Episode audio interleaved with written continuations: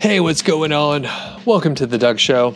My name's Doug Cunnington, and in this episode, I'm going to be talking about seven mindset tips for working online. And that's sort of the general idea here. Now, this one, my friends, is a rebroadcast. It's summertime. I'm trying to take a little time off. I'm recording stuff in advance. And this was a good episode got good feedback. There are hopefully some ideas that you can use, and I think I think they're relatable in, in many ways. So I hope you find it useful. The thing is, we have something like 360 episodes in the Doug Show, and there are there's some good ones in the back catalog. And I, I, think I'll probably start looking a little bit deeper. But this one was from way back. It was something like, well, I'm not even going to go and look, but it was from a while back. I think it was at least uh, six months or maybe a year ago. And I do find that if there's a good show out there, a good episode of a show that I like, I will actually listen to it again. So I hope you're uh, similar to me. I hope you're not the same as me. That would be um, tragic in multiple ways, but I hope you can appreciate listening to something that uh, you like, or maybe you missed it. You know, there's always new listeners popping on, and maybe they don't listen to the full back catalog. So I hope you do enjoy this episode. Before I roll it, I want to thank a couple sponsors.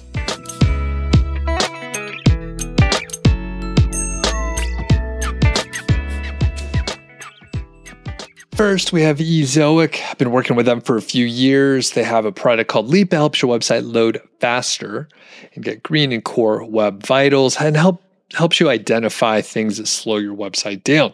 The cool thing with Ezoic is you're able to join and start using the, the products and some of the other uh, features before you uh, have a huge amount of traffic. There's no page view minimum. That's something they did away with a little while back. So you can follow the link in the description here to uh, join up with Ezoic and take advantage of some of the products they have.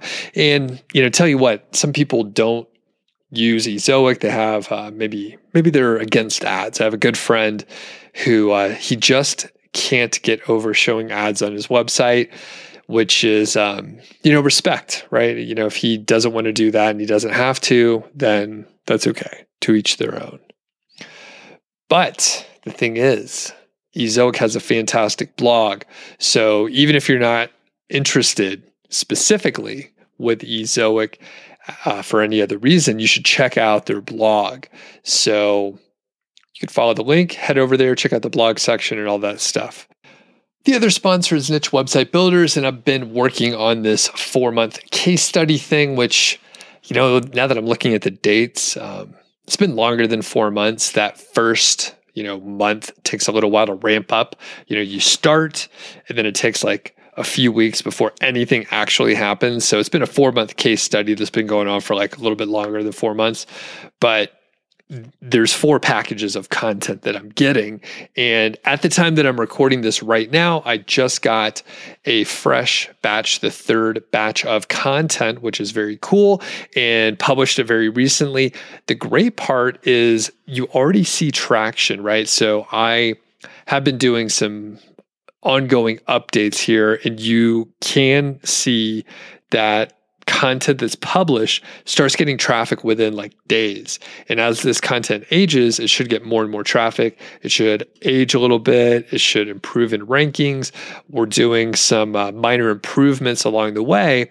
And by the time by the time I'm publishing the fourth set of content, I will have had my VA start going back and revising and adding to some of the content we published in the first two batches, adding FAQs, adding more information, and just beefing up those posts a little bit. So we're already seeing traction. And like I said, it's pretty cool. You know, when you have a site that's already out of the sandbox, you can publish content, especially when you're doing sort of a larger scale publishing 200,000 words, roughly 180 articles or so over the course of four months. When you do that and you get traction right away, it really uh, sort of motivates you to publish more content.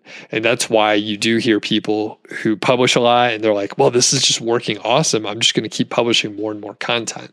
So if you want to check out Niche Website Builders, I'm using a 50,000 word per month plan.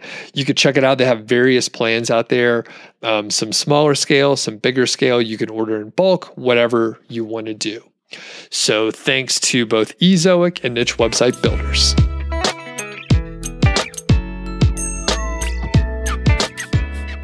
And in this episode, I'm going to talk about some mindset tips for, I think working online is the right title, but it could be as you're starting to work online or you're thinking about growing your current online business, something like that. These are probably helpful tips whether you're just getting started or you've been doing this for a little while. I got the idea from my friend Alex Cooper, who has a YouTube channel, WP Eagle.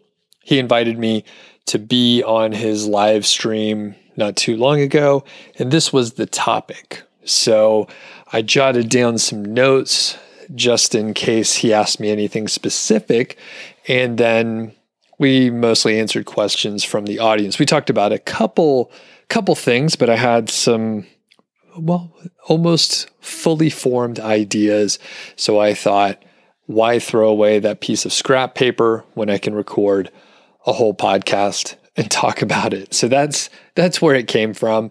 And check out the full live stream if you want to. We'll put a link in the description. Of course, that's on the YouTube side.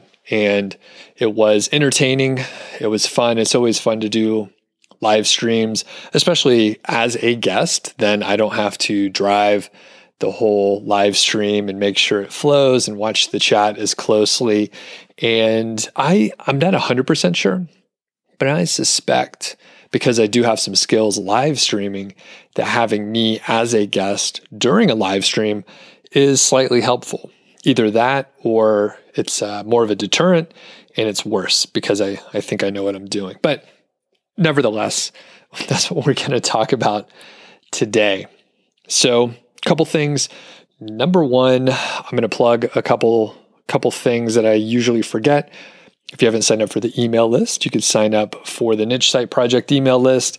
I give out all my templates and send out uh, emails like three times a week, two to three times a week, depending on what's going on.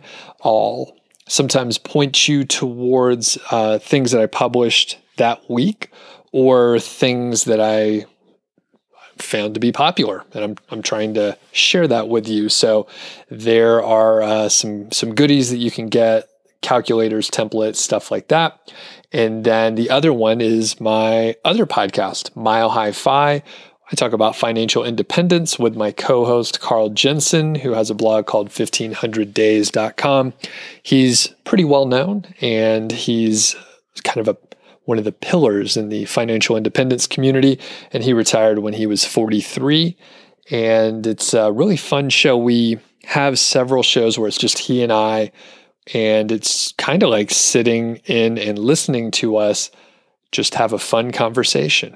We also interview people, usually people a lot smarter than us. In fact, we're going to interview someone who worked at Google for a long time and they graduated from Princeton. They have an MBA from Cornell and some other certifications. So if you could check off any boxes for being, you know, well accomplished, I, I think that person hits them all. So it's going to be a fun interview. And we, we we talk to smart people. That's the point. We talk to smart people and interview them and then we're also slightly immature. So a lot of the personal finance and financial independence podcast, they're a little more stuffy. They're a lot more stuffy in, in some cases, a lot of good information. And Carl and I, we just have, have a good time. We try to have a good time. In fact, the episodes that we have the most fun, we typically are the most immature, which I think that says a lot about both Carl and I. So, anyway, check out that show, Mile High Fi. And I think there, there was probably going to be like 20 episodes out by the time this publishes. And I, I mean, honestly, it's going great. We've had good uh, acceptance from the community. Carl knows so many people, and he's been blogging for roughly eight years in that space. So it's it was really a good um, collaboration between the two of us, since we have different networks and different skills. And he's been awesome in dragging me along to some very cool events. Like I'm going to this event called EconoMe in November, and that's in Cincinnati. So I'm actually Carl and I are both going, and it's of course like uh, many conferences, it's open to whoever wants to go. So if you want to check it out, you could just look up the EconoMe Conference, and it's uh, all about community, and I think it'll be a few hundred people. Carl's speaking. I'm just going as an attendee. Then we're also going to the uh, conference called FinCon, which by the time this publishes may have already taken place or it's about to, but that's in Austin, Texas, which, gosh, that's a town I love. I'll come back to that towards the end of the episode. I won't go on too much of a rant, but Austin is fantastic. And I have some friends in town there. I'm going a few days early, barbecue. I'll talk more about it at the end. So, and I think we'll just give one shout out before we get to the seven items that I have listed here. And that is to Ezoic and their product called Leap. And just Ezoic in general. They've been sponsoring me for a while. It's been a great relationship. They can um, help you out with your site loading to get your site loading faster with Leap. It'll help you get green in your core web vitals, which is something that I have struggled with on one of my sites with a specific configuration, but I've rejiggered a few things and I think I'm in good shape now. But if you find yourself struggling with the core web vitals or site speed, Leap can help you out. Of course, if you're looking for an ad network to use and running display ads on your site, you can check out Ezoic. They don't have any page view limits and they have uh, you know premium ads that you can run on your site. So you can check it out. There's going to be a link in the show notes here and thanks to Ezoic. Now let's get to these mindset tips. So, number one, these are no p- particular order. All right. So, I, I listed them out. Some of them kind of go together a little bit, but as a whole, I hope it'll bring you some value. I hope it makes sense all together and you can at least take one or two of these and implement it in the way that you're running your business or that you're thinking about your business. So, number one is to test your ideas, especially before scaling them. So, I've definitely I've I've made this mistake. So, in the very beginning, I learned about making money online and I was trying to launch some AdSense sites. I should have just launched one until I figured out what was going on and until I figured out how to do it. I tried to launch a few sites all in the same six week period from the first time that I ever heard about internet marketing or keyword research, which sounds a little bit laughable at this point. But I tried to start a few sites. I bought several uh, domains, I set up WordPress, and I felt stressed out because I was really not making any progress in any one of the areas, in any one of the sites. I was doing keyword research completely incorrectly, and I was trying to do things um, really without paying for any tools. So I was trying to use uh, free tools, which usually those are very limiting in the data that you can get. And I was, you know, basically trying to scale before I tested the idea. I'm talking about AdSense sites. That's the experience that I had, but it could be for almost anything. It could be podcasting or YouTube or drop shipping or fill in some other business model. If you are thinking you want to try something out, it's very smart to test out the idea f- first. There could be a chance that it actually works, but that you hate doing that kind of work or the process involved. When I got laid off in 2015, I tried a few business models all at the same time, which it, it, turned out to be okay at that time for me to work on multiple things. Thinking back, I wasn't too stressed out. I didn't fall on my face too much, but I discovered that a service based business like uh, an agency, an SEO agency, or a content agency didn't make me very happy. I sort of dreaded that work. I was pretty good at it. I was able to implement and execute and hire people to help me out. And it just didn't seem like it was something that I wanted to be successful in. It was generating, uh, I think I only ran it for about six months, but it was generating, you know, what would have been six figures of revenue per year. And it would have been fine. But I thought about what would happen if this works out. So, 12 months in the future, 18 months, what would this look like if I keep expanding, if I grow this, if I'm successful? What does this look like? And do I want to be doing that? So once I did that thought experiment, I realized that, well, no, this this really sucks. This will be terrible if it's successful. So I 100% pulled the plug on it, shut it down as quickly as possible, and started moving forward with other things. One of those things was the keyword golden ratio and starting to explore what would happen in, you know, in a recursive way here. I tested out the keyword golden ratio in a small sample, 20 articles at first. It worked out okay. I gave it plenty of time. I had some KPIs that I was looking at, some metrics to make sure that things turned out how I expected or hoped them to, hoped for them to. And then I scaled after I tested it and gave it some time. So test your ideas, think about the big picture, think about what happens if you test the idea and it's successful is that a route that you want to go or is it something that you realize you don't want to do? So next is expect to make some mistakes. Even if you know what you're doing there's a pretty good chance you're going to make some small minor mistakes. And i didn't think about what i was going to say here beforehand but i feel like i've i've heard this analogy before like a carpenter is making a chair, for example. And the carpenter doesn't have to have every single cut, every single piece of the chair, every component 100% right. There's going to be little mistakes along the way. The thing that makes a great carpenter is being able to adjust and recognize that this um, rung is not going to fit that well into the seat. So we need to make small, minor adjustments along the way and maybe the leg is, is a little bit off. Maybe its angle that the cut is uh, just a little bit off.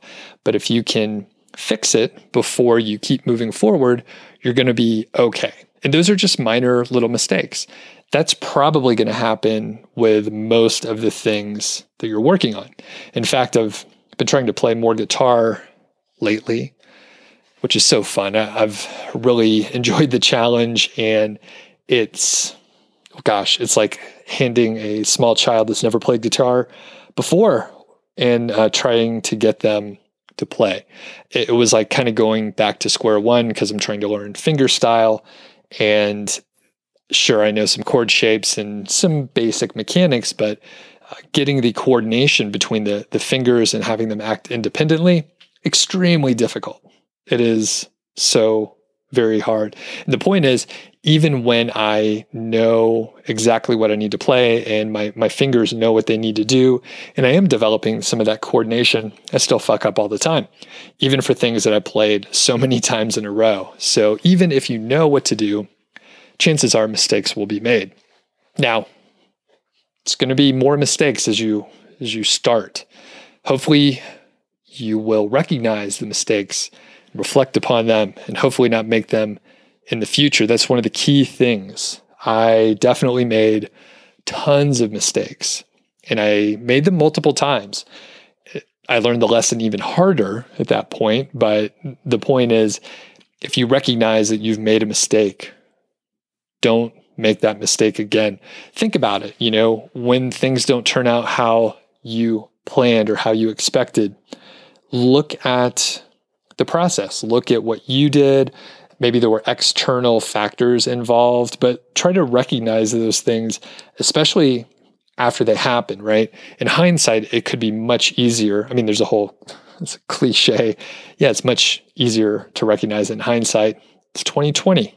So look at the mistakes that you've made and try to draw some value from it. And hopefully that value is not to make the mistake again, right? So if you can stop making the same mistakes again and again, you're going to be in much better shape. Number three, get help or ask more experienced people, which perhaps is redundant, but maybe you find this in the form of a mastermind group. So I, I formed mastermind groups as soon as I got started online. I think it was, I mean, really within two months or so. And one of the things that I became good at through my corporate job was to pull together meetings, facilitate meetings, schedule them, make sure they run in a effective manner and efficiently and they don't they don't take too long and everyone gets to talk. I set up a mastermind group really quickly and most of the people were way more experienced than me because well, I put the group together. So, not everyone, but I think the majority of the folks were a couple years in. And the value there is one, I I was adding value because I was able to pull together the meetings and, and run the meetings and schedule it and take care of the part that the other people either didn't know how to do or didn't want to do. And I obviously was getting value because I was able to learn from people that were ahead of me. Now, this was a mastermind group out of the, gosh, it was a smart passive income, like niche site duel 2.0. It's when Pat Flynn created the food trucker site and all that stuff. So there was like a forum, and I, I pulled together a mastermind group, and it, some people were from across the world. You know, pretty pretty cool stuff. And I think, I think it dissolved within two months or so. Maybe I talked to a couple people for a few weeks after that, but these people fizzled out. I mean, they just did not have the drive or interest to do the same shit as me. And I, I sort of surpassed what they were trying to do or thought that they wanted to do. I mean, I, you know, I'm certainly not judging them for not continuing on or not having interest or the drive. Everyone has shit that they want to do or things they're interested in. I can't fault them at all for thinking, ah, oh, you know what? This is pretty fucking boring. I don't want to do this anymore. This guy Doug, he's he's running these meetings like it's work or something. Which I, you know, I treated it like work, but I mean, I, I got a lot more out of it uh, very quickly, and they are probably doing, uh, unfortunately, or fortunately, depending on how they they judge it, they're doing the same shit that they were doing before. You know, if you're if you're doing the same things and getting the same results and you're in an inertia state, then you're probably going to keep doing the same sort of thing.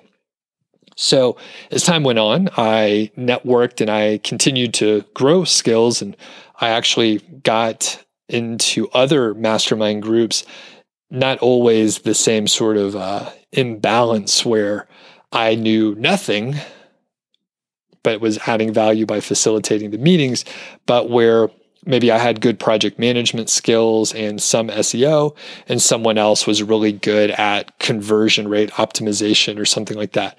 Uh, there's tons of overlap, right? With online marketers, a lot of us have very similar skills, but we all draw from different information. We follow different blogs, different podcasts, read news in a different way. So we were able to really, you know, kind of patch each other's holes of knowledge and get more information and learn from each other, which is kind of the idea of mastermind groups in a lot of ways. So you can go the mastermind group route. I know a lot of people love Facebook groups. Uh, it's not my cup of tea. I think there's probably some fantastic Facebook groups or even forums that would be something where I could provide value and get value and be part of the community. But for whatever reason, I just don't have I don't have the drive to figure out how to participate in an online community in that fashion. Things are going okay, so I'm not I'm not trying to solve that problem, but there is like one particular forum, a paid membership site, which I love the people in the community and I like all the content outlets that the the forum has. I'm not going to mention it here, but I'm just not into forums. Like I'm not going to type up a long forum post and and I just I, there's not there's no mechanism. I, I, can't even find the words. I'm not interested in doing that, even though like that's how it works. Now, maybe if it was Zoom calls and you get together and chat, and it's not exactly a mastermind meeting, but more of a social kind of thing where you do have very valuable side conversations, that'd be great. And if there were in person meetings that I can go to that sort of fit with my schedule, then I would potentially do that too but the forum or Facebook group mechanism doesn't really work for me. However, if you do spend time in Facebook groups, they are fantastic. So I'm told. and you potentially can get help from people in those groups. I will get emails occasionally. Actually, I had a couple this week. They send an email. People are really nice. Hey, I'm a fan. I followed your stuff. I started a site two years ago. I have 400 posts. I get like 200 visitors a month. I don't know what's wrong. Can you help me? Well, I, I unfortunately get too many of those requests and I'm unable to help everyone. So I really just support the students that I have, right? So that's what I need to do. So I stay sane, even though I would love to help every person. And I, I used to do that a lot more, where I would take a look and give some people tips. But if you find yourself in a situation and you know you try to reach out to me and I say, ah, I'm sorry, I can't help you. I'm too busy. Then maybe you can send a, a, private message, a DM to someone in a Facebook group that appears to be trustworthy and knowledgeable and ask them for help. The other way that you can do this is hire someone that's an expert. So you could hire me. I don't typically do that sort of thing, but there are other people out there can that can audit your site. They can have a look and they can go maybe help you improve your conversion rates. Or maybe they can go through and do an SEO audit or a content audit or fill in the blank. They could audit your site for speed. So you can consult experts and potentially, you know, pay them for their expertise, hire people on Upwork or Fiverr or whatever. And you can get that knowledge that people have in their brains and they, they want to help you out. They're offering it as a service. And then you can sort of shortcut the whole process. Now, there's something very valuable in making the the mistakes that I we talked about before. But if you can obviously learn from other people's mistakes, well, that's even better. You didn't even have to make the mistake yourself. It may not stick quite as much. I know there are mistakes that I've made where, well, shit, I've been warned. I knew it was a risk and then I took it anyway. So sometimes you have to learn it on your own and you know take take the uh, take the shot, the chip on the punch in the face. I'm not sure what the what the expression is, but sometimes you have to make the mistake yourself to learn. But if you can learn from other people, that's even better. You might be able to sort of short circuit this an, another way, although I, I don't advise it if you go not to my YouTube live streams, but if you go to uh, like Alex WP Eagles live streams, he's a lot more likely. And sometimes he even does site reviews. I don't know if he does that all the time, but occasionally he'll ask people to submit their site and he'll review them. I know other sites do it as well, other other YouTubers and stuff, but you You may not want to do that because it won't be nearly as in depth as if you hire someone.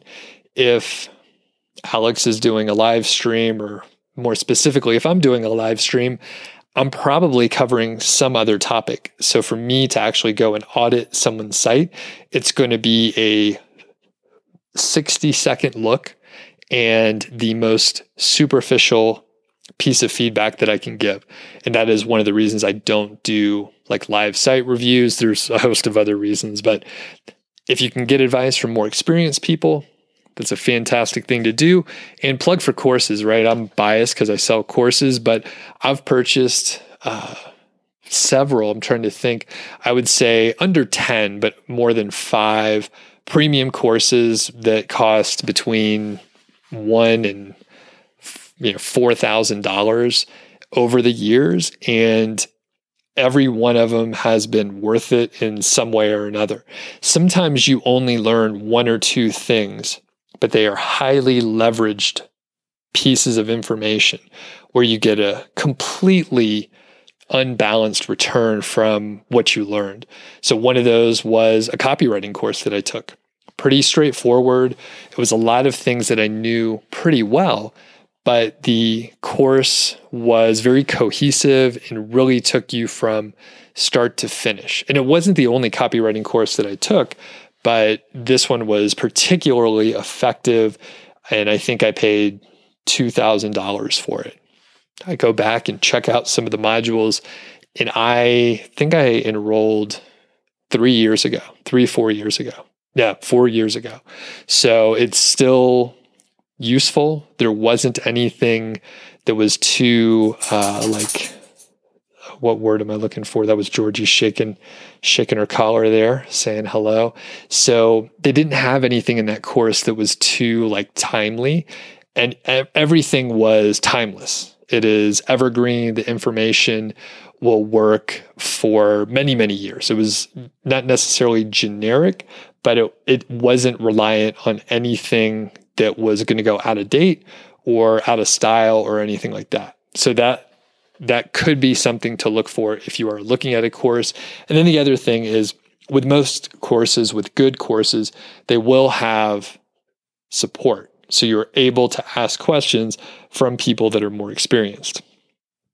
Number four, don't spend all your time researching, take action. Now, I told you I made a bunch of mistakes in the beginning, and I still make mistakes. Part of that reason is what I took action. I never thought as thought of myself as someone who took action all the time or was really driven or ambitious or anything like that. But I spent a lot of time researching and then I started implementing pretty quickly. I know some of the people that I followed in the beginning, like Pat Flynn, like Spencer Haws, they would say, you're going to make some mistakes and it's going to be okay. Just keep moving forward. So I knew that it, it wasn't going to all work out perfectly the first try. I didn't have any specific plan for exactly what I was trying to do.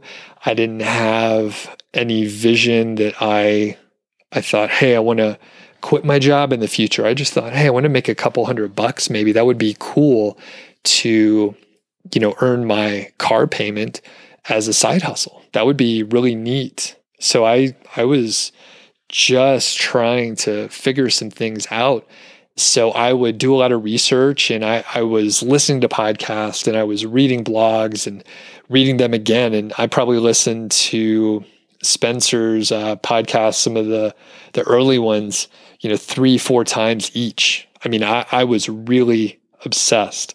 And I would learn something, take action, test it, and I didn't I didn't endlessly research. And that's something I see fairly often where someone has had an idea for years. They've had an idea that they're sitting on and they just haven't done anything with it. Now, I can understand that you have to wait until the time is right. And the problem is it's not ever going to be perfect. And I, I, think in the four hour work week, Tim Ferriss says that the traffic lights of life are never going to line up and turn green all at the same time. there's always going to be some reason that you shouldn't do it. There's going to be some projects at work, or there's going to be some, you know, uh, make, making up making up things now. But uh, th- there's not enough uh, sunlight in the day because it's wintertime, and you're not going to be able to work on it. What, whatever thing that I'm making up in, in a very poor analogy. But the point is, it's going to be extremely rare when you think, oh, I have free time and all the resources and the drive to do it right now. Everything is lining up perfect. It's probably not going to happen. You're going to have to make some sacrifices here and there. You're going to have to prioritize what's important to you. And maybe when you're you have young kids and you need to spend time with them when they are in the house all the time as a person who doesn't have kids i'm trying to make a relatable analogy here but maybe when they get older and they're doing some more activities on their own when they're teenagers maybe then is a little bit of a better time because they're out of their house out of your house doing their own thing a little bit and you have a little bit more free time but maybe when they're you know toddlers you need to be home a little bit more so i can understand that but the point is you're going to have to take some action. You're, you're potentially going to have to make some mistakes, and it's going to be okay. But don't get stuck in the research phase and endlessly stay there. Really easy to do. Number five is stick to the basics. You can, you know, look at these time tested ideas and probably do pretty well just implementing those. I'm specifically thinking of you know content websites, but it could be a lot of different things. So for content websites, a lot of it is doing good keyword research, publishing high quality content, and then promoting the site in some capacity. And you don't necessarily have to do all of those things perfectly, but when you peel everything back and you look at it, you look at the mechanics, these are the same simple tactics and the simple strategies that people were doing a few years ago. And if you were on the edge of, I guess, techniques and what was working and not working, you could be experimenting and playing in areas where it is not going to be as timely. So, my example is using some of the gray hat link building techniques when I first got started in 2013 and 2014. So, those techniques usually were around private blog networks used for link building. And I followed along because that's basically what people were doing that were successful at the time, the people that I was learning from. So I emulated that. And uh, turns out a lot of us got penalized. Google would give us a manual penalty, and some of the people that I learned from also got those penalties and they stopped using those techniques as well. So if I would have just stuck to the basics early on, which I, you know, I was too dumb to know that I was doing something that was that risky, but the basics of good keyword research, low competition keywords, and then publishing a lot of high quality content. I mean, the sites that were started in 2013 and followed along and did that were, I mean, they were fantastic. And maybe they, in the short term, maybe they were um, not ranking as well, not getting as much traffic. But if they had the longevity, right? If we think about things in a two to three, five year timeline versus a six month timeline, you can make much different decisions. You can make decisions that are a lot more conservative, yet effective, especially over time. Far less risky. So if you if you think about it that way, I mean, it really it puts you in a different class, especially when, especially on YouTube. I know this is a podcast. You guys are better than the YouTube folks. No, no offense, but we know they're not going to listen to the whole thing. The thing is, uh, on YouTube, there's a lot of people who, I mean, they're still looking for the get rich quick scheme. They're looking at how they can make 10K per month in three months with no upfront cost and uh, passive without doing any work after you set everything up, which is just, I mean, it's just not going to happen. if it was that easy, of course, everyone would do it. So stick to the basics. Stick to the basics that work we can try to make things more complicated. We can try to outsmart um, Google in the short term, but in the long run, that those things are probably going to either catch up with you or you will have spent a lot of time trying to, you know, fit into that round hole when you could have just stayed the course with the simple, straightforward strategies. And I'm trying to think of an analogy maybe for the YouTube side. And I mean, potentially it's almost the same thing. Look for topics that people are searching for, people are looking for a solution, and publish videos on that. Publish a lot of videos on it, and hopefully, incrementally, you'll slowly improve over time as you create more videos.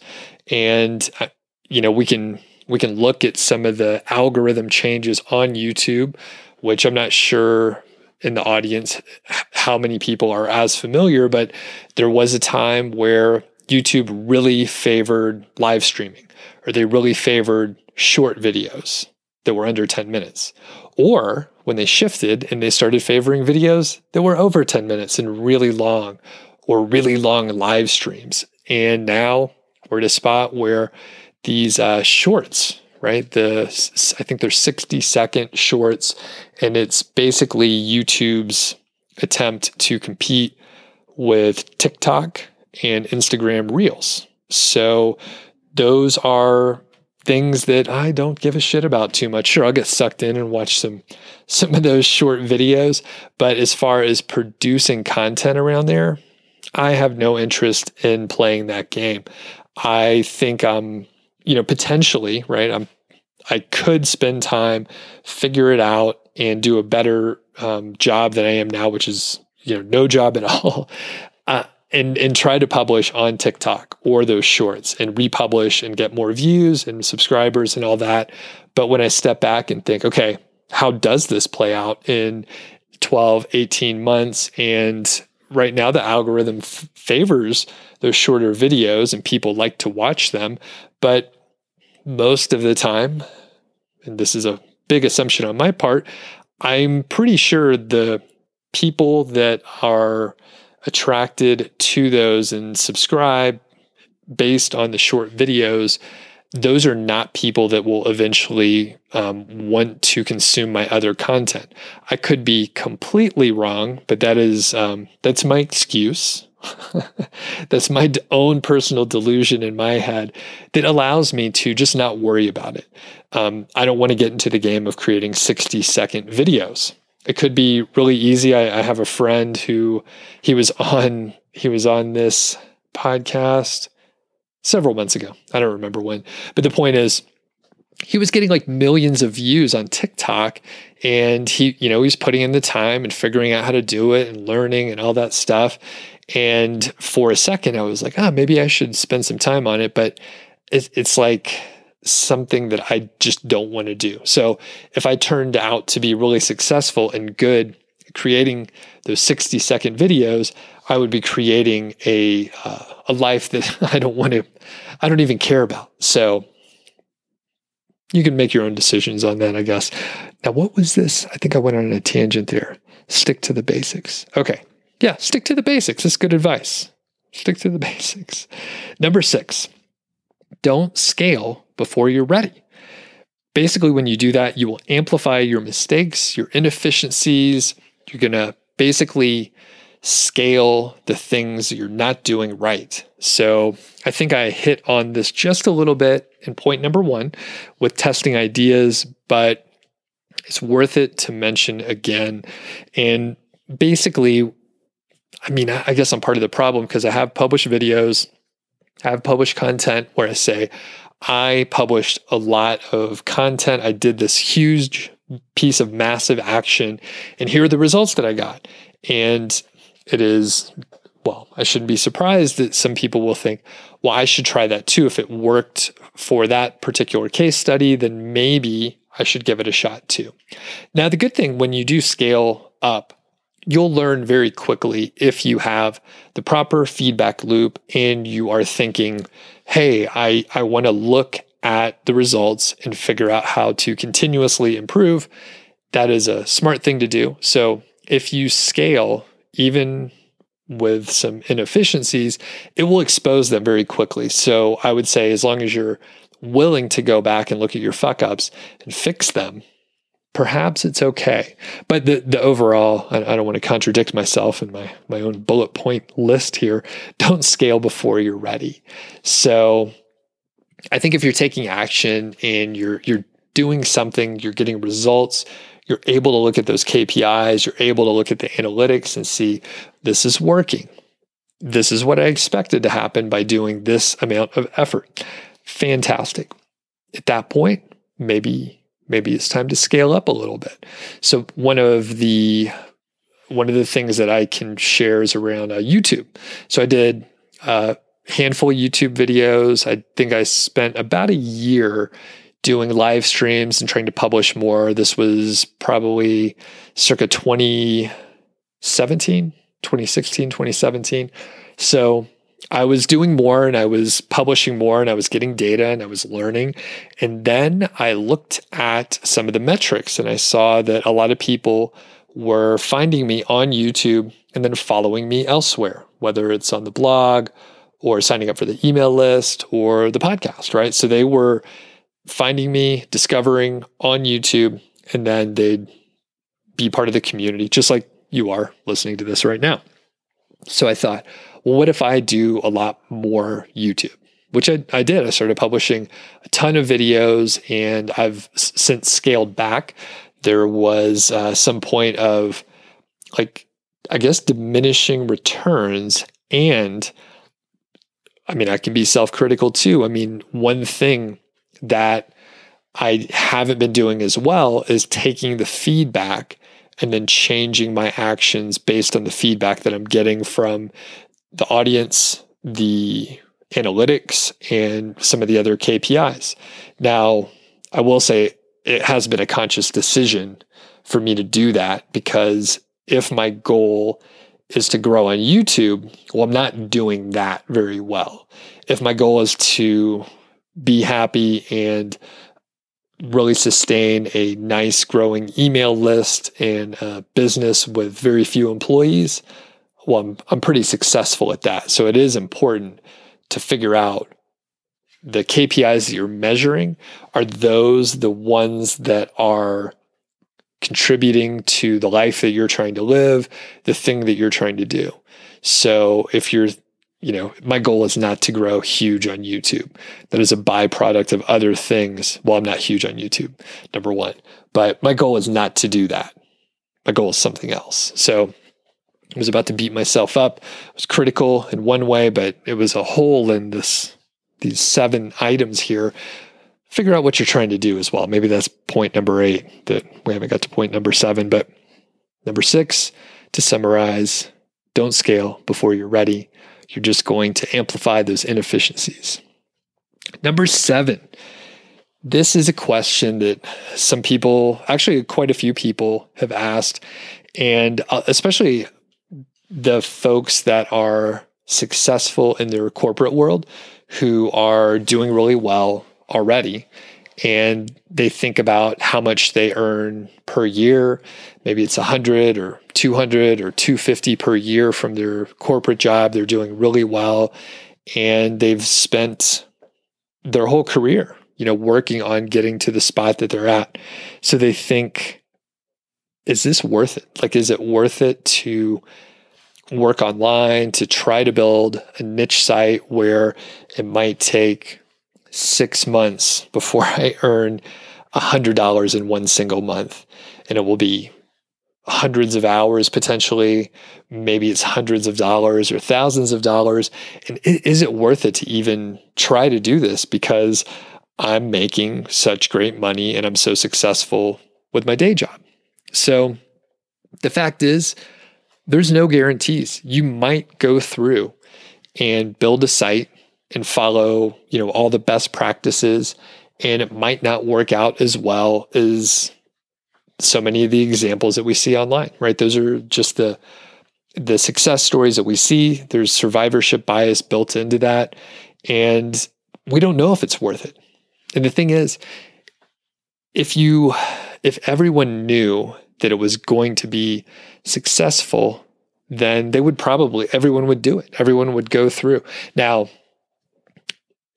as I'm saying that, I do realize some people would quit because they would quit too soon. They wouldn't realize that it was about to start working. But there's essentially no guarantees. And the good part with whether you're going to try and work online or you are trying to do something else, maybe it's not an online business, but any kind of entrepreneurship, anything where you're trying to build something from scratch, especially when there's a lot of different pieces of the puzzle, you'll have to learn from several disciplines. There's a strong chance you're going to learn a shitload. You're going to learn from all those different areas. So if you're launching a site, you'll learn about, well, publishing a WordPress site. You'll learn about hosting. You'll learn about publishing content, writing content, maybe hiring writers and hiring freelancers in general. You'll also learn about SEO, some networking within the SEO community, and there's probably 10 other things too, little micro skills that you'll develop. Now, on their on their own, right? You might be able to launch a whole agency, a whole business based on one of those micro skills. And it's not that much of a stretch, right? You may be shaking your head, but you can uh, build websites for restaurants, right? And you could probably charge quite a lot to set up a website for restaurants. You could use the same template uh, over and over again. You can help them figure out what needs to be on the website, right? These are business owners. These are chefs. They're people trying to, you know, cook cook food and get people into the restaurant. They don't have time to do all the tech stuff necessarily, and it's better for them just to outsource it. Certainly that could be a six-figure business. When we look at content writing and setting up like an agency. There are so many content agencies. They do extremely well. They publish content at like scale in volume and they're able to earn quite a lot of money. And they have to go out there and, and manage the writers and hire the writers and interface with the clients. But people pay a lot of money. Go check out some of the content agencies and look how expensive the packages are and think about how much it would cost to have that content written. And then you'll kind of start figuring out some of the margins they may have. So uh, the last example is just SEO and link building, same deal. You can go look at SEO and link building companies and see what they're charging. You can look around and understand that they are making huge, huge amounts of money because a lot of people don't like to build links. They don't like to guest post and, and any of those pieces, right? They, they don't want to do it. And then there's, there are SEO agencies who will work with bigger companies and then they just hire these smaller freelancers or contractors and they white label the services so that a like an SEO agency um, let, us say I set up an SEO agency. I could then hire uh, these cheaper suppliers, these smaller vendors that don't have the ability to get the same kind of uh, clients that I would. And I can work with these bigger clients. I basically just sell things and then hire the smaller companies to do the work. And that that is done over and over and over again. I mean, this is uh, pretty classic, um, like sales, and then you have your specific vendors that fulfill the other pieces of the service. So even if your website isn't, you know, quote, worth it, like, is it worth it to get started and, and even try this? Even if that particular little project doesn't work out, you'll have skills, you'll have knowledge and experience at the end of that. And you'll be able to look at things with a really a fresh eye. You'll be able to see other opportunities. And I'll tell you, I've, I've talked to so many folks that got started with me and got started after me.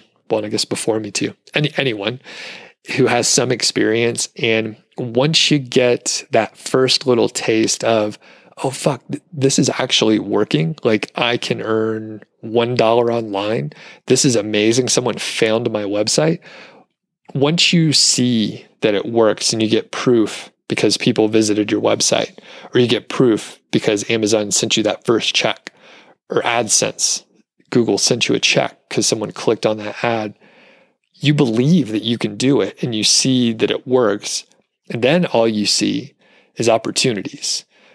You see these little problems that people have in the community. You see these you know issues um, that can be solved with a plugin and then you start a plugin company so all of a sudden you just see opportunities everywhere and it's really a struggle it's really a struggle to not start every damn thing that you think of i was chatting with um, a pretty accomplished entrepreneur a guy named alan donegan and basically he's trying not to start anything new right? It's just one of those things where once you once you get the taste and you like building things you like starting things from scratch there's uh, almost an endless number of things that you can get your hands into.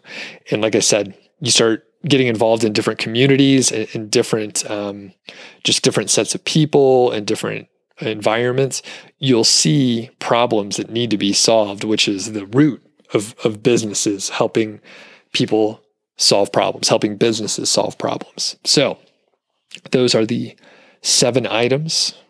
I hope you enjoyed it. I hope it was helpful. And, you know, part of this is I knew that I, or I know, not, not new in the past, but I know that I still make these mistakes. Hopefully, not on the same scale, but I still overlook some of these. I, I think, oh, uh, I need to do a little bit more research and I keep, you know, sticking in this cycle of research. Or maybe I know an expert that I could ask, but I'm just dragging my feet and thinking, oh, I'm just going to try and figure this out on my own instead of asking the person who has already solved that problem multiple times before. So a lot of, a lot of this was a reminder and I was thinking, oh, what, you know what I see in myself that I am not doing all of these things or different areas where I'm not following my own suggestions here. So, if you have any mindset tips that you want to contribute, shoot me an email, feedback at doug.show, and uh, maybe I'll mention it in an upcoming episode and give you a shout out. So I think I'll leave it at that today. Have a great day out there. We'll catch you on the next episode.